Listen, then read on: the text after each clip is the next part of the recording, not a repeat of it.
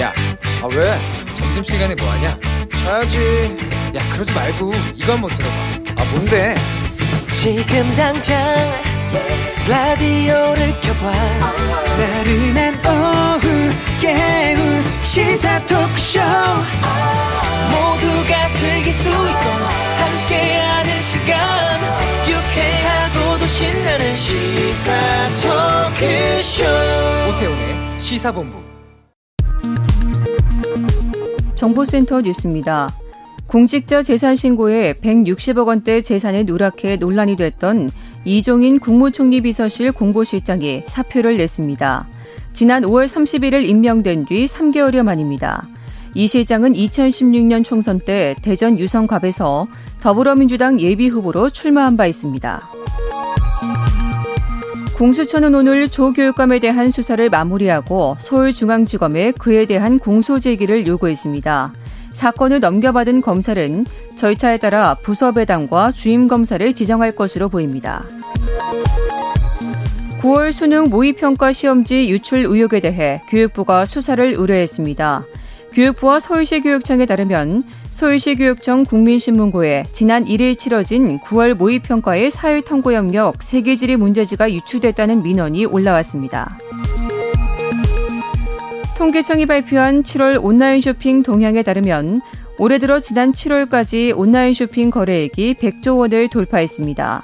통계청은 도쿄올림픽 개최와 코로나19 확산으로 배달 음식과 즉석식품 등 거래가 늘었다고 설명했습니다.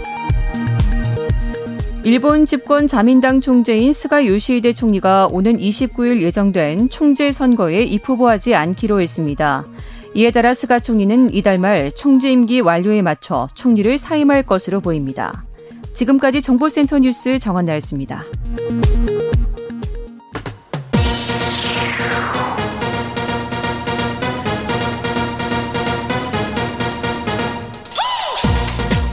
박정호의 본부 뉴스. 네, 시각 주요 뉴스 정리해 드립니다. 본부 뉴스 오마이뉴스의 박정호 기자와 함께합니다. 어서 오세요. 안녕하십니까? 아, 코로나19 신규 확진자 수 좀 정리해 주시죠. 네, 오늘 영시 기준 신규 확진자가 1,709명 발생했습니다. 어제보다 252명 줄었는데요. 네. 네, 일주 전과 비교해 봐도 지난주 금요일보다는 128명 적고요. 음. 2주 전 금요일보다 341명 적습니다. 네. 방역 당국 얘기를 들어보면 현재 수준의 방역 강도를 유지하면서 코로나19 백신 접종을 확대할 경우에는 5일에서 20일 사이 네. 확진자 수가 2,000명에서 2,300여 명까지 올랐다가 이후엔 감소할 것으로 내다봤습니다. 네. 그런 전망 때문인지 지금 거리두기 단계 4주 연장하기로 했는데 네. 강도는 좀 약해졌어요. 그렇습니다. 다음 주 월요일 그러니까 6일부터 4주간 사회적 거리두기가 수도권 4단계, 비수도권 3단계 이건 유지가 됩니다. 네. 대신 음식점 등의 영업 시간 오후 10시까지로 1시간 다시 길어지고요. 네. 모임 인원 제한 역시 백신 접종 완료자를 중심으로 완화가 되거든요.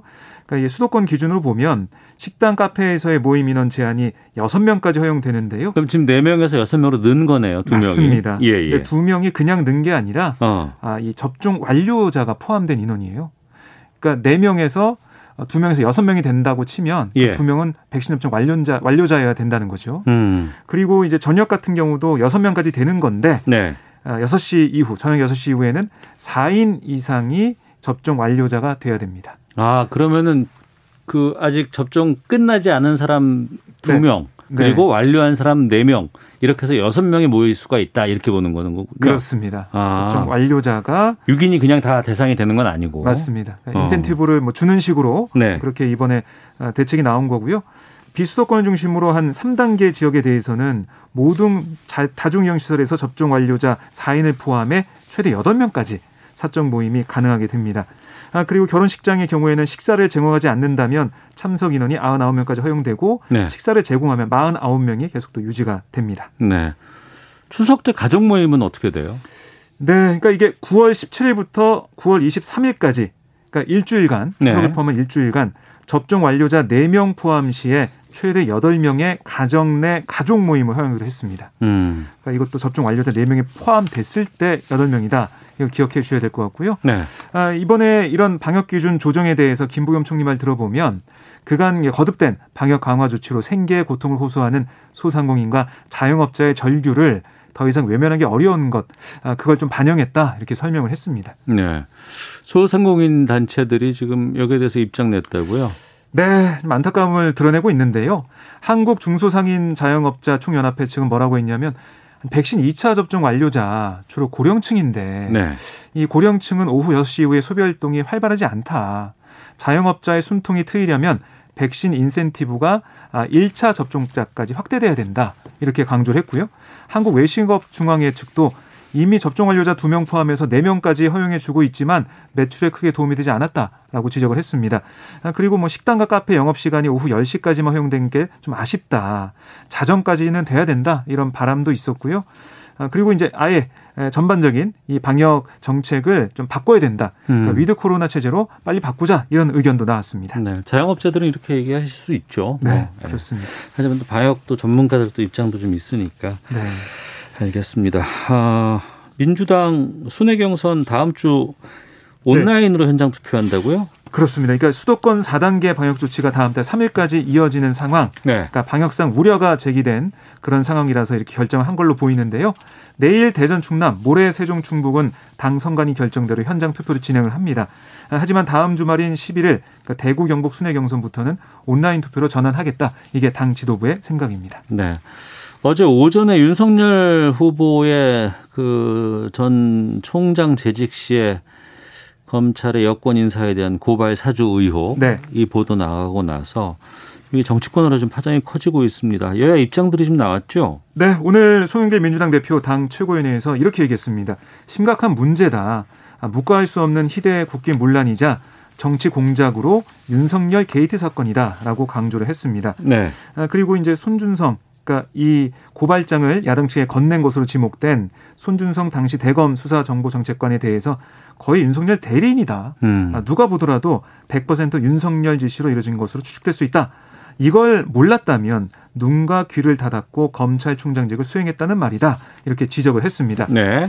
국민의힘의 이준석 대표 오늘 관훈클럽 초청 토론회에 나갔는데 여기서 관련 질문을 받고 당무 감사를 진행할 수 있다. 이렇게 얘기를 했어요. 네. 그러니까 뭐 어떤 일이 있었는지 따져보겠다는 거죠. 음. 그런데 그 시작점을 만들기 위해서는 구체적인 언론 보도가 나오는 게 좋겠다. 어, 이렇게 조건을 달기도 했습니다. 한편 윤석열 전 총장 오전에 기자들과 만났거든요. 뭐라고 했냐면 이 고발 사주 기사 아, 이 링크를 받아서 본 다음에 어, 나는 회사 사주 얘기하는 줄 알았다. 네. 아, 이렇게 전혀 모르는 일이다. 이런 반응을 보였고요. 네. 아, 그럼 고발 사주로 했는데 왜 고발이 안 됐냐? 뭐 이렇게 목소리를 높이기도 했습니다. 그 고발 사주 고발을 하라고 시켰는데 요청을 네. 했는데 네. 안 됐다는 거 아니에요? 그렇습니다. 어. 결과적으로 안 됐지 않냐? 뭐 이렇게 예. 목소리를 높이기도 했습니다. 박범계 법무부 장관도 입장 냈죠. 네. 이 출근길에 기자들과 만나서 이렇게 얘기했습니다. 검찰 전체의 명예가 걸린 사안이다. 가능한 한 신속히 조사됐으면 좋겠다라고 말을 했고요. 어, 개인적으로 검토를 해봤는데 이 사건은 여러 법리 검토 필요성이 있고 법무부가 접근 가능한 범위 내에서 사실 확인도 필요한 것 같다. 감찰 관실이 검토 중인데 어, 이건 감찰이 필요한지 여부를 판단하기 위한 거다라고 설명을 했습니다. 아, 그리고 이제 손준성 아, 지금 대구고검 인권보호관인데요. 해당 업무를 계속하는 게 아, 부적절하지 않냐 이런 지적에 대해서는 그래서 신속히 이 문제에 대해서 확인할 필요가 있는 것이다 네. 이렇게 강조했습니다. 네. 그리고 교육부발 보도가 있었습니다. 전국 52개 대학 정부 재정 지원 탈락됐다고요.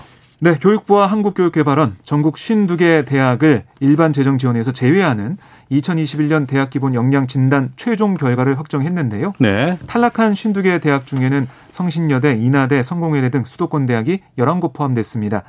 교육부는 이번에 탈락한 대학들이 일반 재정 지원 사업에서만 제외된 거다.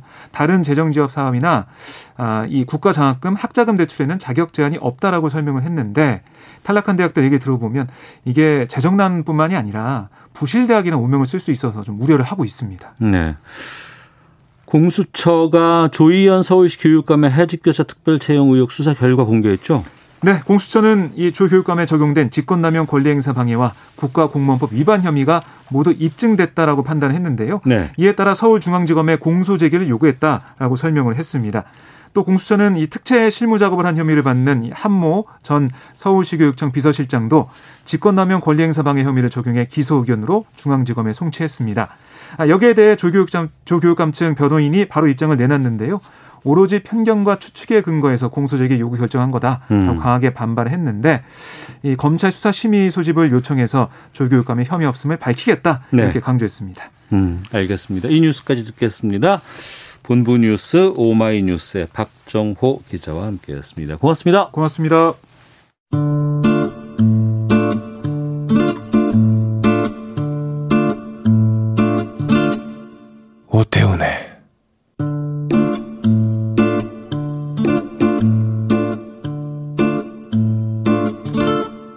시사본부.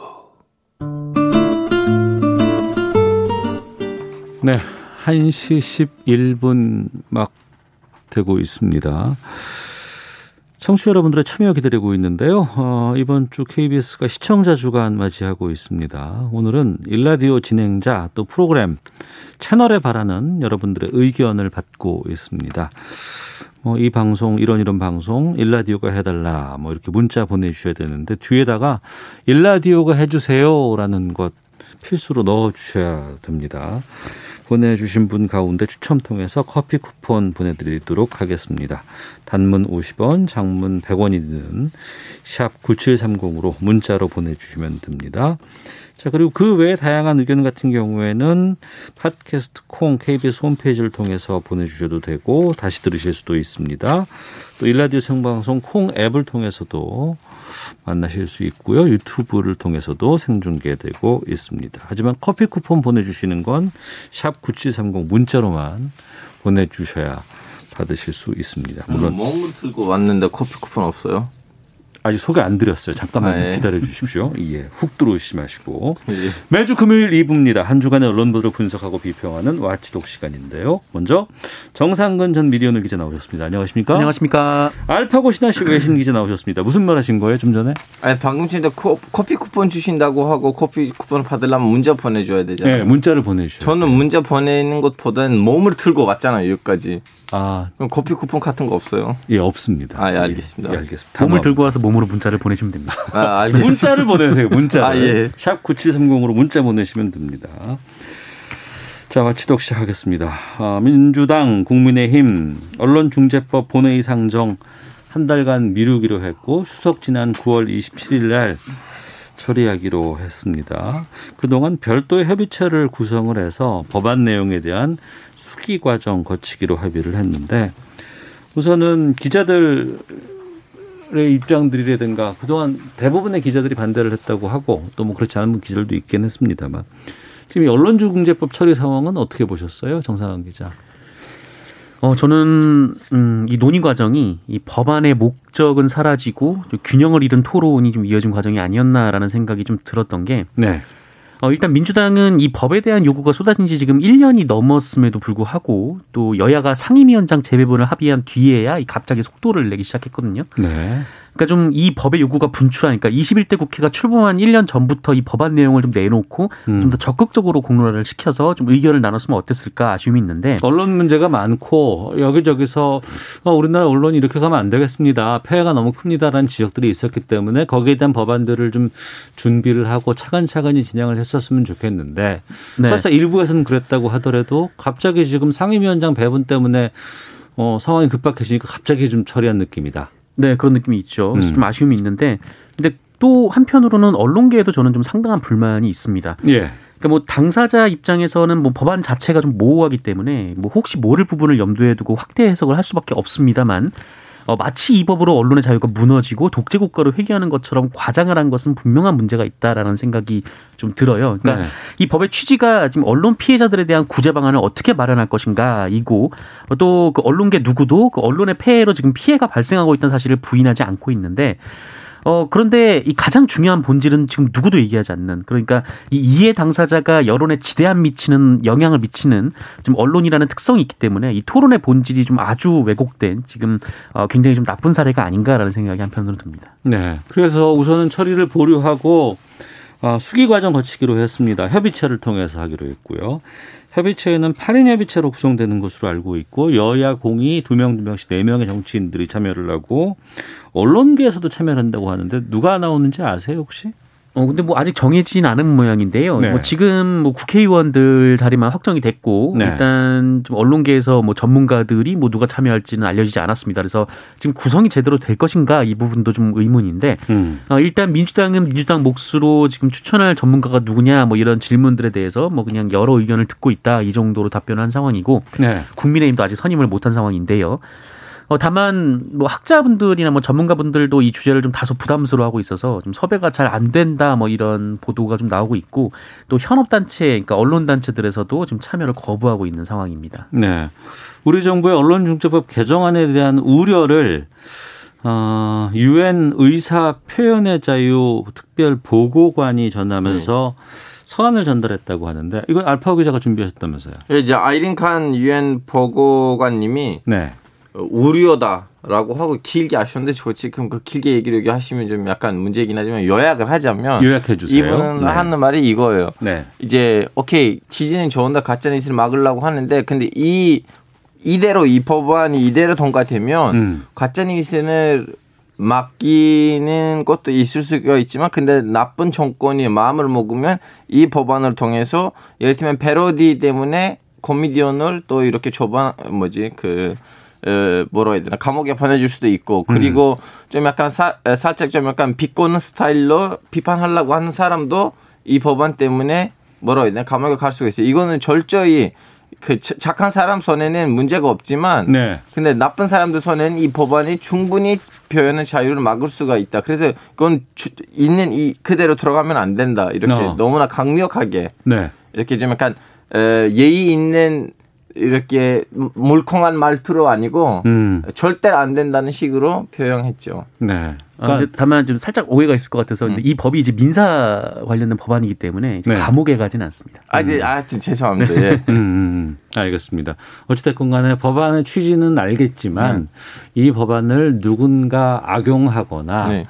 어, 의도를 가지고 왜곡해서 법을 적용한다 그러면 어, 정상적인 취재를 한다거나 음. 심층적인 취재를 하는 사람들에게 장애가 되거나 재가를 물릴 수 있는 법으로 바뀔 수도 있다라는 의혹을 네. 전달한 거 아니겠어요? 네. 어, 이런 부분들에 대해서. 근데 이, 이 뭐죠? 그 유엔 법안 딴 나라들에서도 이렇게 법, 뭐죠? 어, 언론이랑 관련된 법들이 나오면 네. 이렇게 나와서 좀 얘기를 하시더라고요, 이분들이. 음. 터키에서도 음. 예전에 SNS랑 관련된 법안이 나왔을 때는 네. 엄청나게 그 러비를 했었어요, 유엔이 그때. 어.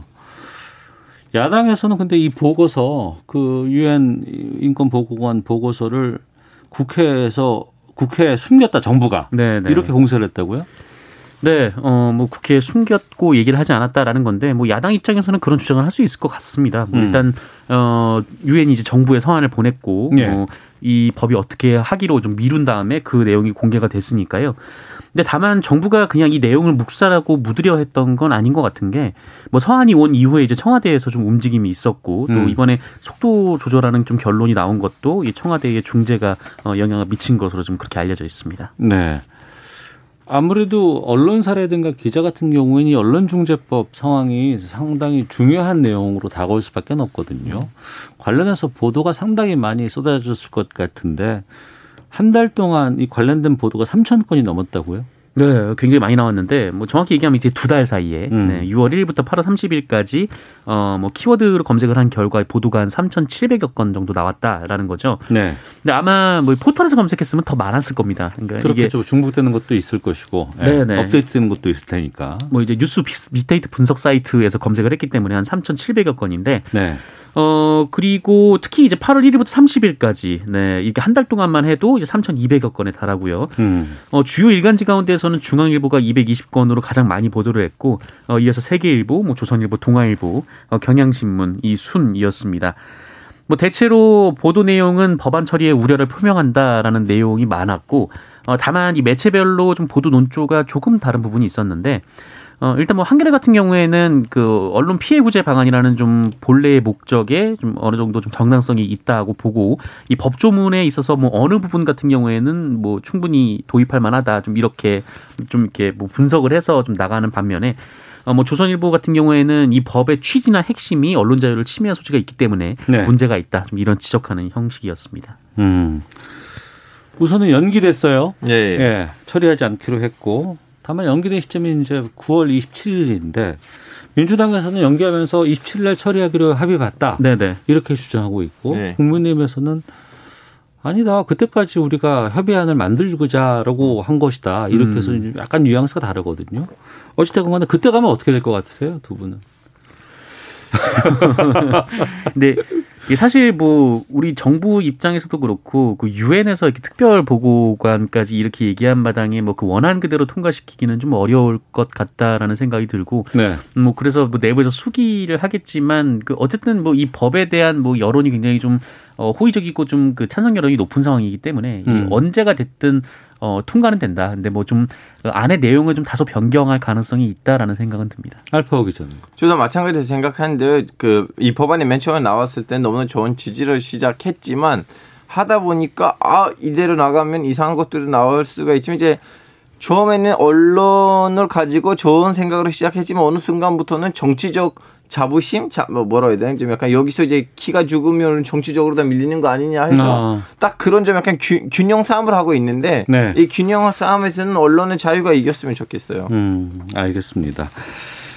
저희가 다음 주 월요일에 어, 지금 언론주제법 개정논의위원 협의체 속해 있는 국민의힘 쪽 입장 좀 들어보는 시간 준비 한번 해보도록 하겠습니다.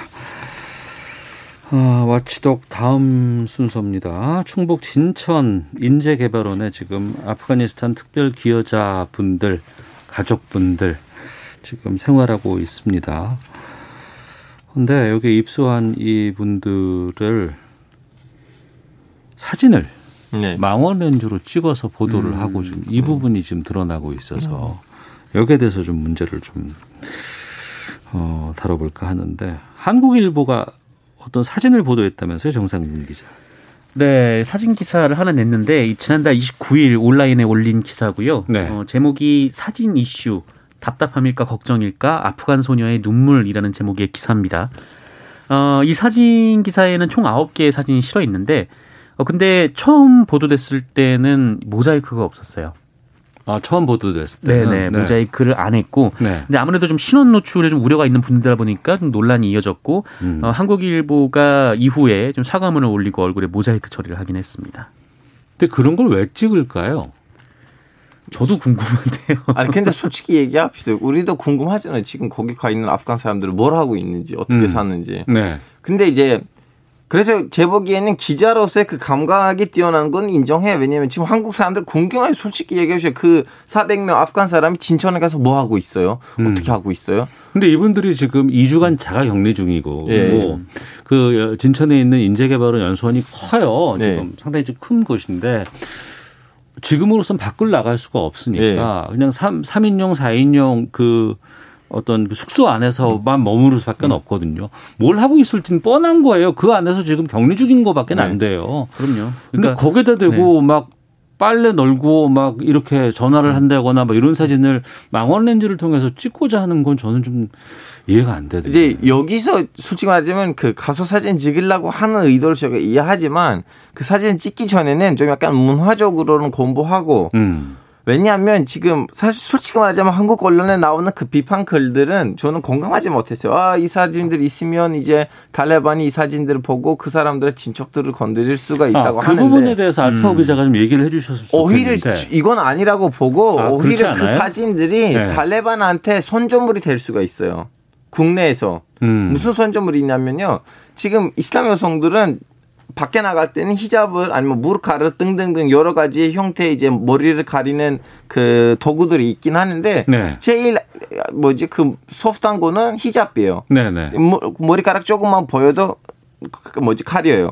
근데 집 안에 있을 때는 음. 무슨 말이냐면 남자 친척들 옆에는 빌려선 게 없거든요. 그래서 이슬람 여성들이 집에 갈 땐 그걸 벗어요. 네. 지금 망원 렌즈를 가지고 그 사람들 찍으려고 하면 음. 그 여성분들 중에서는 아 여, 여기는 나의 남자 친척들만 있으니까 다른 외부 남자들 없으니까 히잡을 벗어도 되겠다고 하고 벗을 수도 있어요. 네. 딱 그때 찍었다면 어. 그러면 탈레반의 그 사진을 이용해서 봐봐요. 우리나라 안에 있는 그 인재분들 외국에 가시면 이교도 사람들 이네들이 이렇게 무시하고 있어. 여자가 자기 집안 안에 있는데 거기서 이제 자기 가족끼리만 있는데 그래서 안심해서 그 뭐죠 그 히잡을 벗었는데 그때 이제 이교도들이 니네들의 사진을 찍어서 이렇게 남한테 보여준다. 그래서 외국에 아. 가지 마세요. 아. 이 사람들 니네 니네들에 대한 기본적인 예의가 없어요. 배려가 없어요. 네네. 네. 우리는 아무리 원리주의자이더라도 그래도 우리는 니네들이 배려하잖아. 인정하잖아요. 음. 이런 식으로 선전의 물이 될 수가 있어요.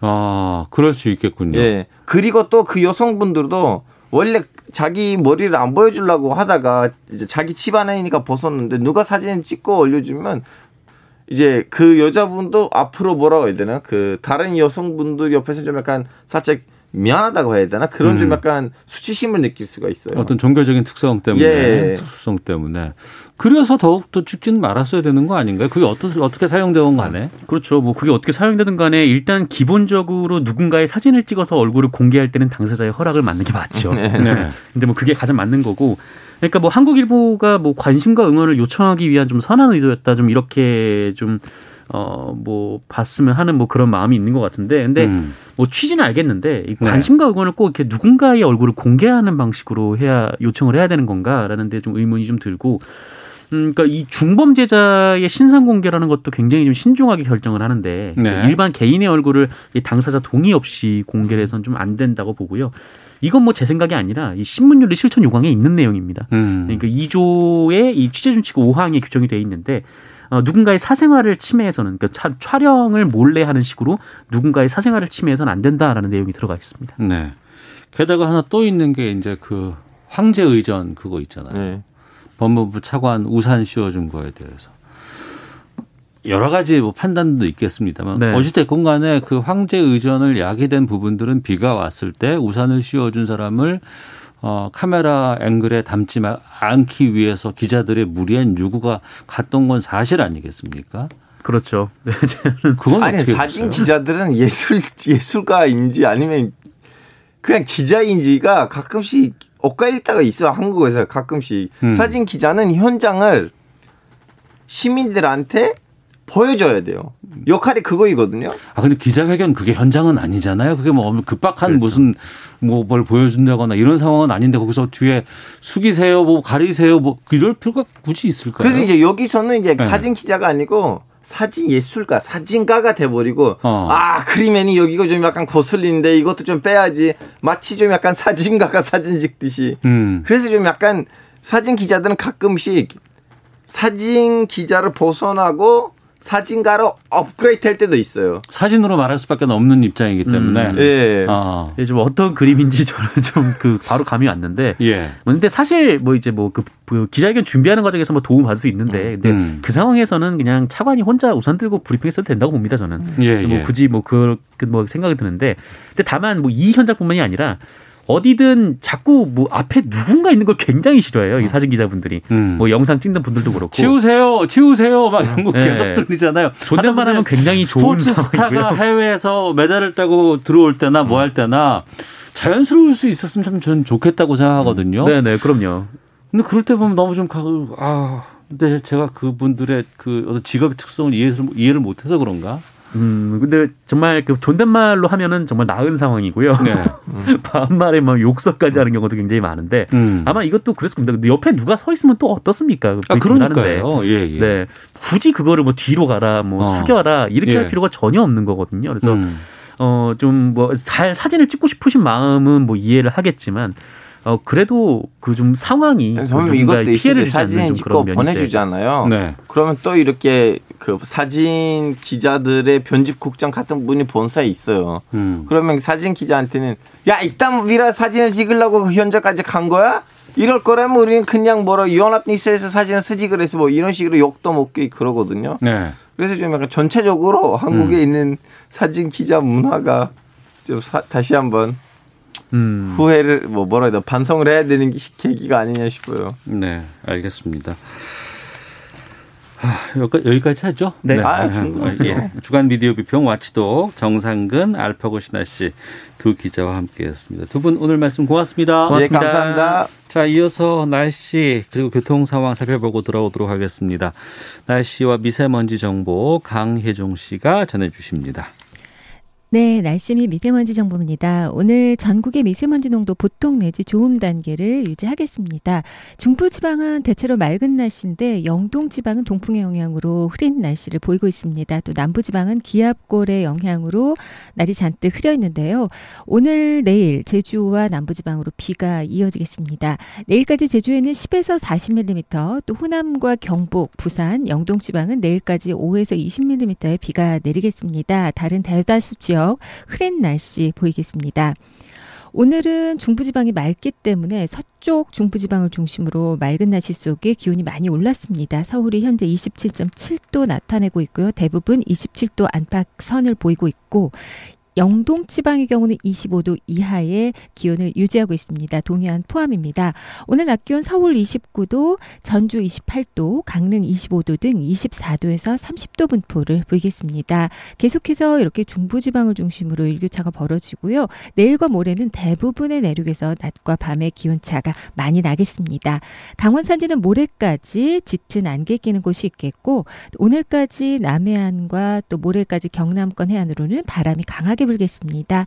지금 서울의 기온은 27.7도입니다. 날씨였고요. 다음은 이 시각 교통 상황 알아보겠습니다. KBS 교통정보센터의 이현 씨입니다. 네, 금요일 오후 시간 고속도로 곳곳이 혼잡한데요. 호남 선 지선 논산 쪽으로 작업 때문에 막히고 있습니다. 논산 부근 두 개 차로 중에 하위 차로가 막히면서 일대 4km 구간 정체인데요. 반대 회덕 쪽으로도 이 차로가 막혀 있으니까 조심 운전하시기 바랍니다. 수도권 제일순환고속도로 일산에서 구리 방향, 양주 요금소에서 송초 쪽으로 작업 여파를 받습니다. 반대 방향은 일산에서 판교 쪽인데요. 서운에서 송내까지는 차가 많아서 정체고 장수에서 시흥 요금소 쪽으로는 작업 때문에 속도가 떨어집니다. 서울 시내는 오늘 유난히 고장난 차가 많이 발생하고 있는데요. 강변북로 양방향으로 고장난 차가 있고요. 구리 쪽으로는 서강대교에서 동호대교까지 일산 방향 한남에서 양화대교 쪽으로 여파를 받고 있습니다. 그리고 서부간선 지하차도 고속도로 쪽으로 나가는 길에도 고장난 차가 있어서 속도가 떨어집니다. KBS 교통정보센터였습니다.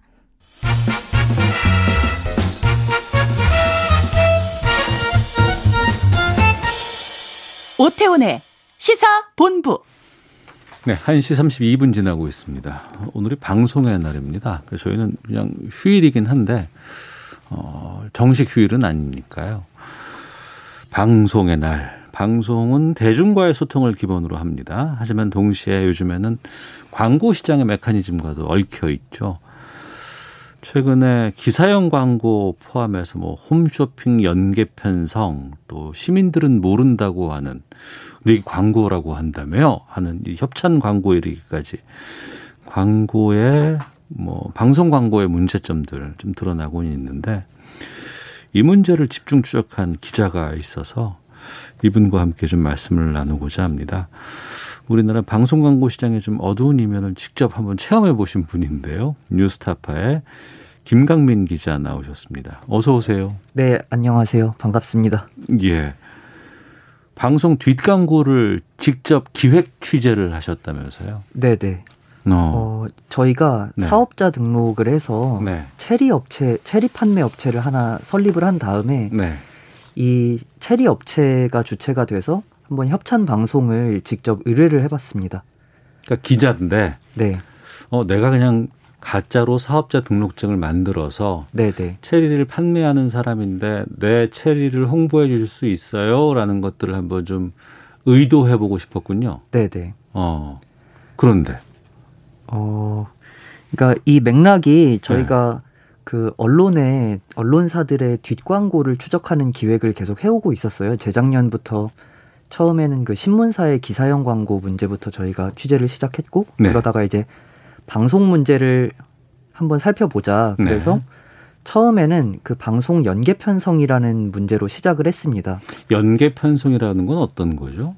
어, 아마 보신 분들이 많이 있을 텐데 그 TV에서 건강 교양 프로그램을 하잖아요. 한 시간짜리 프로그램. 네. 거기에서 뭐 어떤 식품을 소개를 하고 있는데 음. 채널을 몇 개 돌려보면 네. 옆에 홈쇼핑에서 그 물건을 똑같이 팔고 있는 거예요. 아. 네. 그러니까 어 탈모에 관련된 정보 방송을 TV에서 하고 있고 네. 그렇게 해서 이제 쭉 보다가 옆에 있는 홈쇼핑 채널을 딱 가보면 거기에서 탈모에 좋은 무슨 식품을 팔고 있다거나 네네. 네. 환을 팔고 있다거나 이런다는 거죠. 네. 근데 이게 우연일 수도 있는데 우연으로는 좀 쉽게 그게 안 되는데. 예, 우연이라기에는 이제 너무 많이 그런 현상들이 너무 많이 나오니까요. 예, 예. 그런 게 이제 계기가 돼서 음.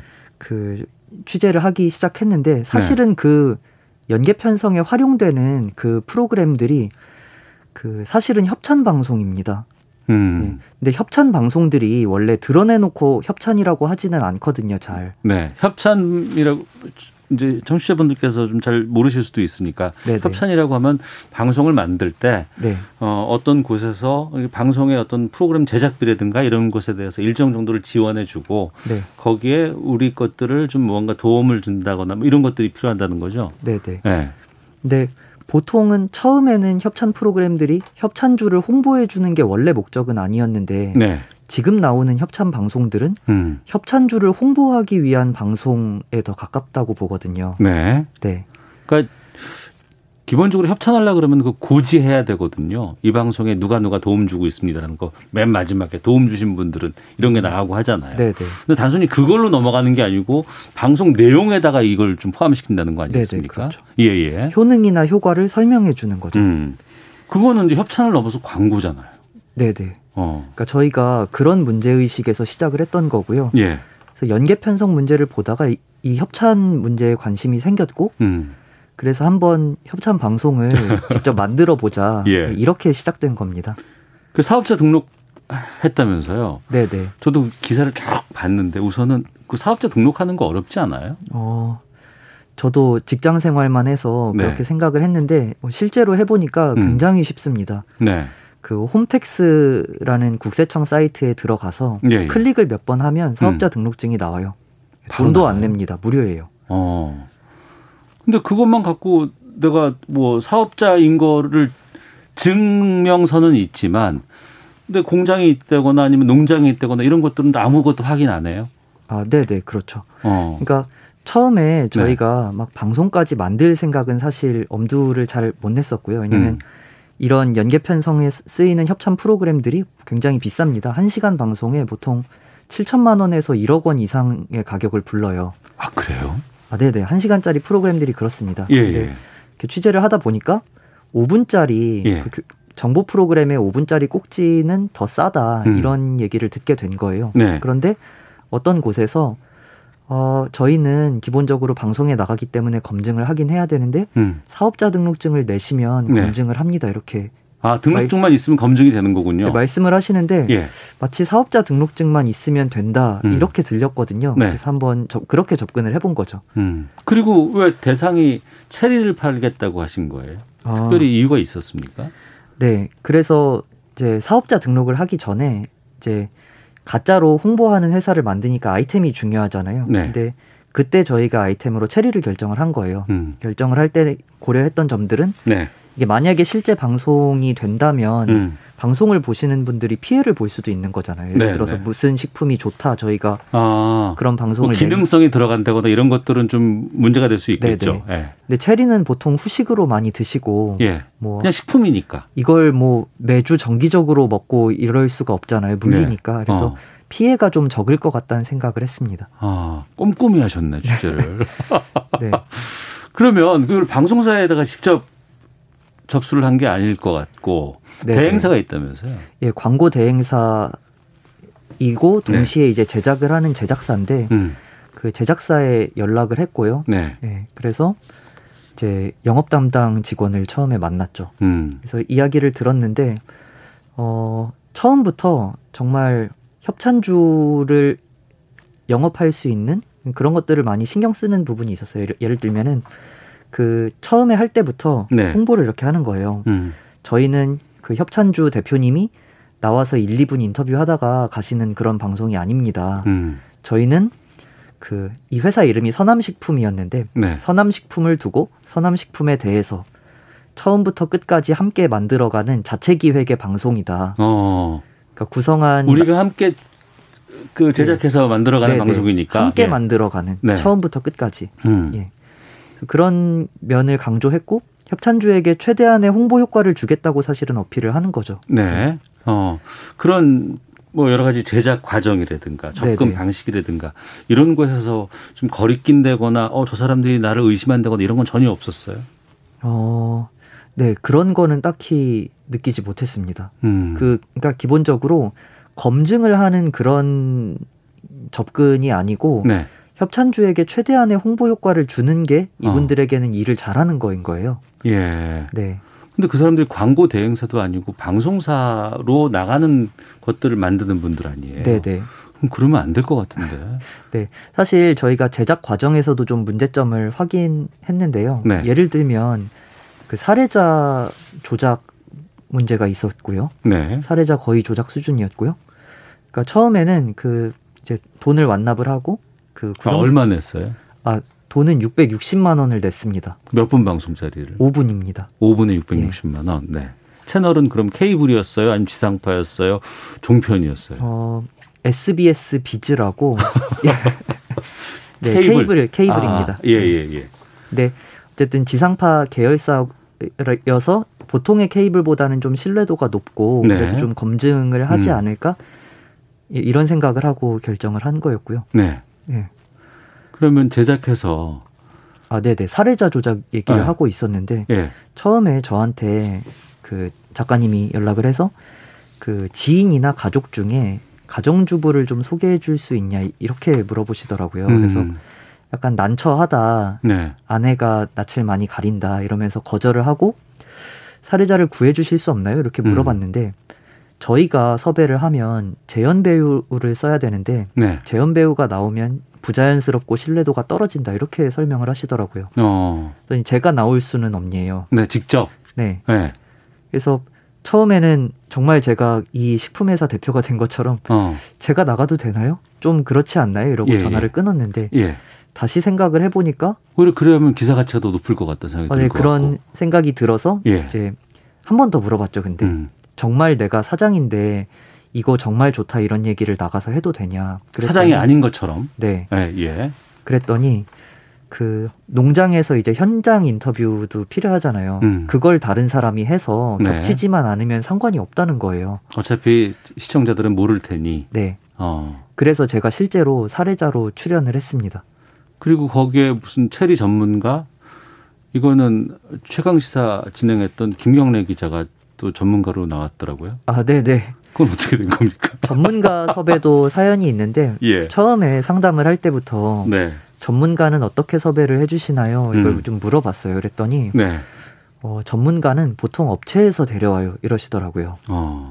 근데 사실은 이게 문제 소지가 있는데 왜냐하면 전문가라는 건 전문적인 이야기를 하고 객관성을 보여주고 방송의 신뢰도를 높이는 역할이잖아요. 네. 그런데 전문가를 업체에서 데려오면 음. 업체의 이익을 대변할 수도 있는 거거든요. 네. 사실은 한 번 더 찍어서 물어봤어요. 전문가를 그냥 구해주실 수는 없나요? 음. 이렇게 물어봤더니 굉장히 난처해 하시면서 전문가는 보통 업체에서 데려옵니다. 똑같은 음. 대답을 반복하시더라고요. 네. 그건 이제 홍보 대행사와 얘기하신 거 아닌가요? 어, 아 근데 같은 회사입니다. 제작사하고. 네, 네, 네. 아 제작사와 홍보 대행사 같은 회사예요? 어, 그 이제 통으로 맡아서 아. 하는 경우였어요. 예. 프로그램 전체를 통으로 맡은 경우였고. 근데 이게 실은 꽤 규모가 있는 거죠. 케이블 회사, 특히 지상파의 계열사로 있는 케이블 방송으로 이게 나가는 것 아니겠습니까? 네, 네. 그러면 가짜 회사의 가짜 사례자의 가짜 전문가. 네. 이렇게 다 가짜인데 그럼 그 방송사에서는 아무런 여기에 대해서 문제 제기를 한다거나 이거 좀 문제 있는 거 아니야? 이런 게 전혀 없었어요. 음, 네네. 사실은 검증하면은 좀 걸릴 만한 포인트들은 있었거든요. 예. 첫 번째가 전문가예요. 어. 그 저희가 전문가 전문가도 사실 굉장히 유명한 분이잖아요. 음. 김경래 기자가 그렇죠. 예. 네, 라디오 프로그램을 굉장히 오래 진행하셨고 예. 그리고 거기에 더해서 그 명함이 가짜 명함입니다. 음. 저희가 영암 농업기술연구소 이런 식으로 써놨는데 이게 네. 존재하지 않는 기관이고 어. 거기 써놓은 이름도 존재하지 않는 사람이었어요. 그러니까 네. 검색을 몇 번만 했어도 음. 이게 가짜 전문가라는 걸 알 수 있었는데 그게 검증이 안 됐고 사실은 체리 농장 섭외했던 체리 농장이 저도 가보고 놀랐는데 작년 10월에 체리 나무를 심어서 나무가 굉장히 작습니다. 아. 대부분 나무가 50cm 아래 크기였어요. 예. 1m 방송상으로 보, 보면은 전문가들 아 그러니까 체리를 좀 알만한 사람들은 저기서 뭐 말도 안 되는 거야 이렇게 볼 수 있는 거 아니에요? 네, 체리뿐만이 아니라 사실 일반인 시각에서 봐도 음. 1미터 넘는 나무가 많지 않은데 여기서 체리가 났다고 이런 생각을 사실 할, 해볼 법도 했는데 네. 그런 의심을 안 하시더라고요. 아, 그렇군요. 네. 사실은 네. 그분들의 입장이 그러니까 그런 상황에 처했을 때 검증을 하고 이걸 캔슬시키는 취소하는 그런 게 어려운 거예요. 음. 그러니까 생각해 볼 때 제작진의 시선에서 봐야 됩니다. 그러니까 네. 아, 여기는 체리 농장이 이상하니까 600만 원을 660만 원을 도로 돌려주고 음. 방송을 취소해야겠다. 편성도 취소하고 새로운 아이템을 급히 잡아야겠군. 이렇게 생각을 하지 않는 거죠.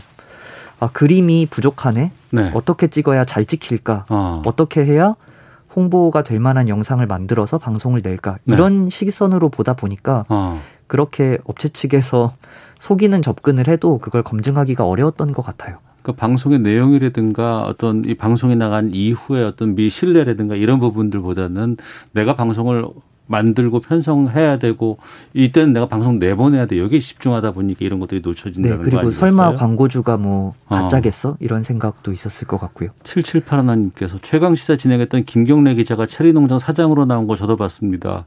1472님 유튜브 통해서 해당 내용 봤는데 재밌으면서도 씁쓸하더라고요. 6466님 목소리 조금만 들어도 김경래 기자인 줄 일반인들도 알겠던데 방송국에서 광고에 눈이 멀어 그걸 속았나 보네요.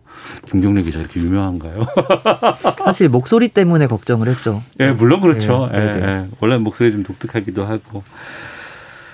근데 그 이후에 이 협찬 방송 보고 나서 또 다른 곳에서 또 연락이 왔는데 이게 방송사에서 연락이 왔다고요? 아, 네, 네. 사실은 그 협찬 방송이 나가는 날 네. 방송하기도 전에 전화가 잔뜩 왔어요. 그래서 저는 아, 설마 들켰나? 어. 들켜서 전화가 왔나? 이러면서 떨리는 마음으로 받았는데 네. 다른 방송사라는 거예요. 방송사에서 왜요? 어, 그 방송 전부터 예. 방송 정보 게시판이라는 곳에 어.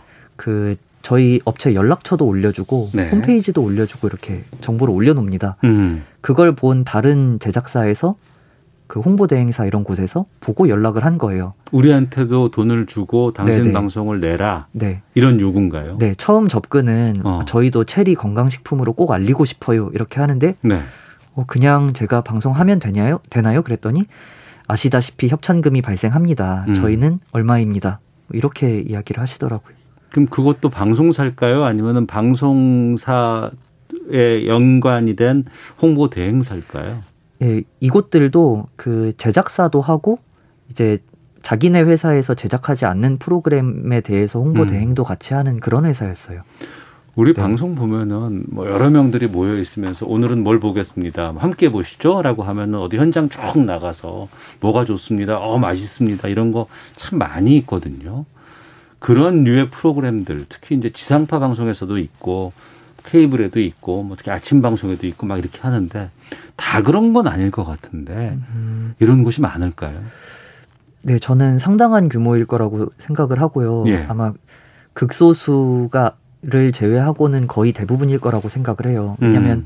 지금 보신 것처럼 대부분 뭐 외주 형태로 네. 진행을 하는데 그 외주 회사들은 그 이 시장에서 출혈 경쟁을 하고 있는 거예요, 사실은. 네. 레드오션 시장이고요. 음. 그러니까 다른 방송사에서 나간 내용을 보고 막 다시 연락을 하고 이런 마케팅을 하는, 하고 있는 거잖아요. 네.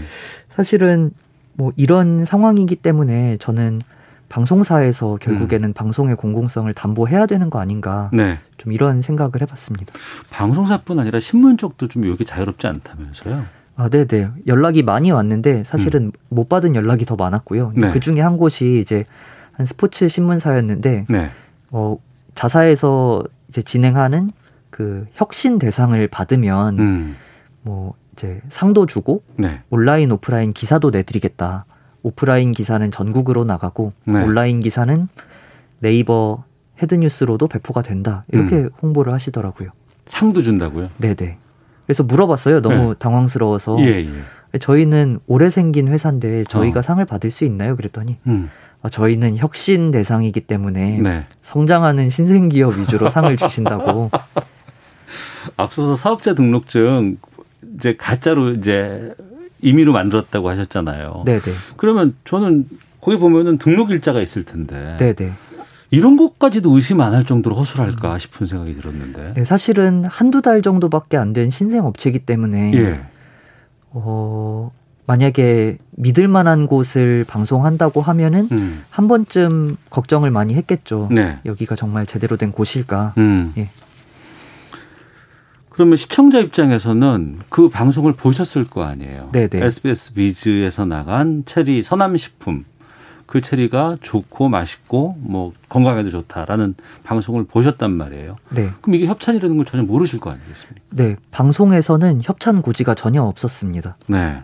근데 그건 의무사항 아닌가요? 방송법상? 어, 방송법상 현재 의무사항이 아닌 걸로 되어 있고요. 예. 방송법 74조에 어. 그 협찬을 받은 경우에 그 협찬 고지를 할 수 있다 이렇게 되어 있습니다. 어. 시행령에 구글절절 내용들이 들어가 있기는 한데 할수 예. 있다기 때문에 안 음. 하면 그만인 거예요. 음. 3253님께서 놀랬습니다. 충격적인 협찬 광고 방송의 비하인드 스토리. 어려운 취재하신 기자님께 감사드립니다.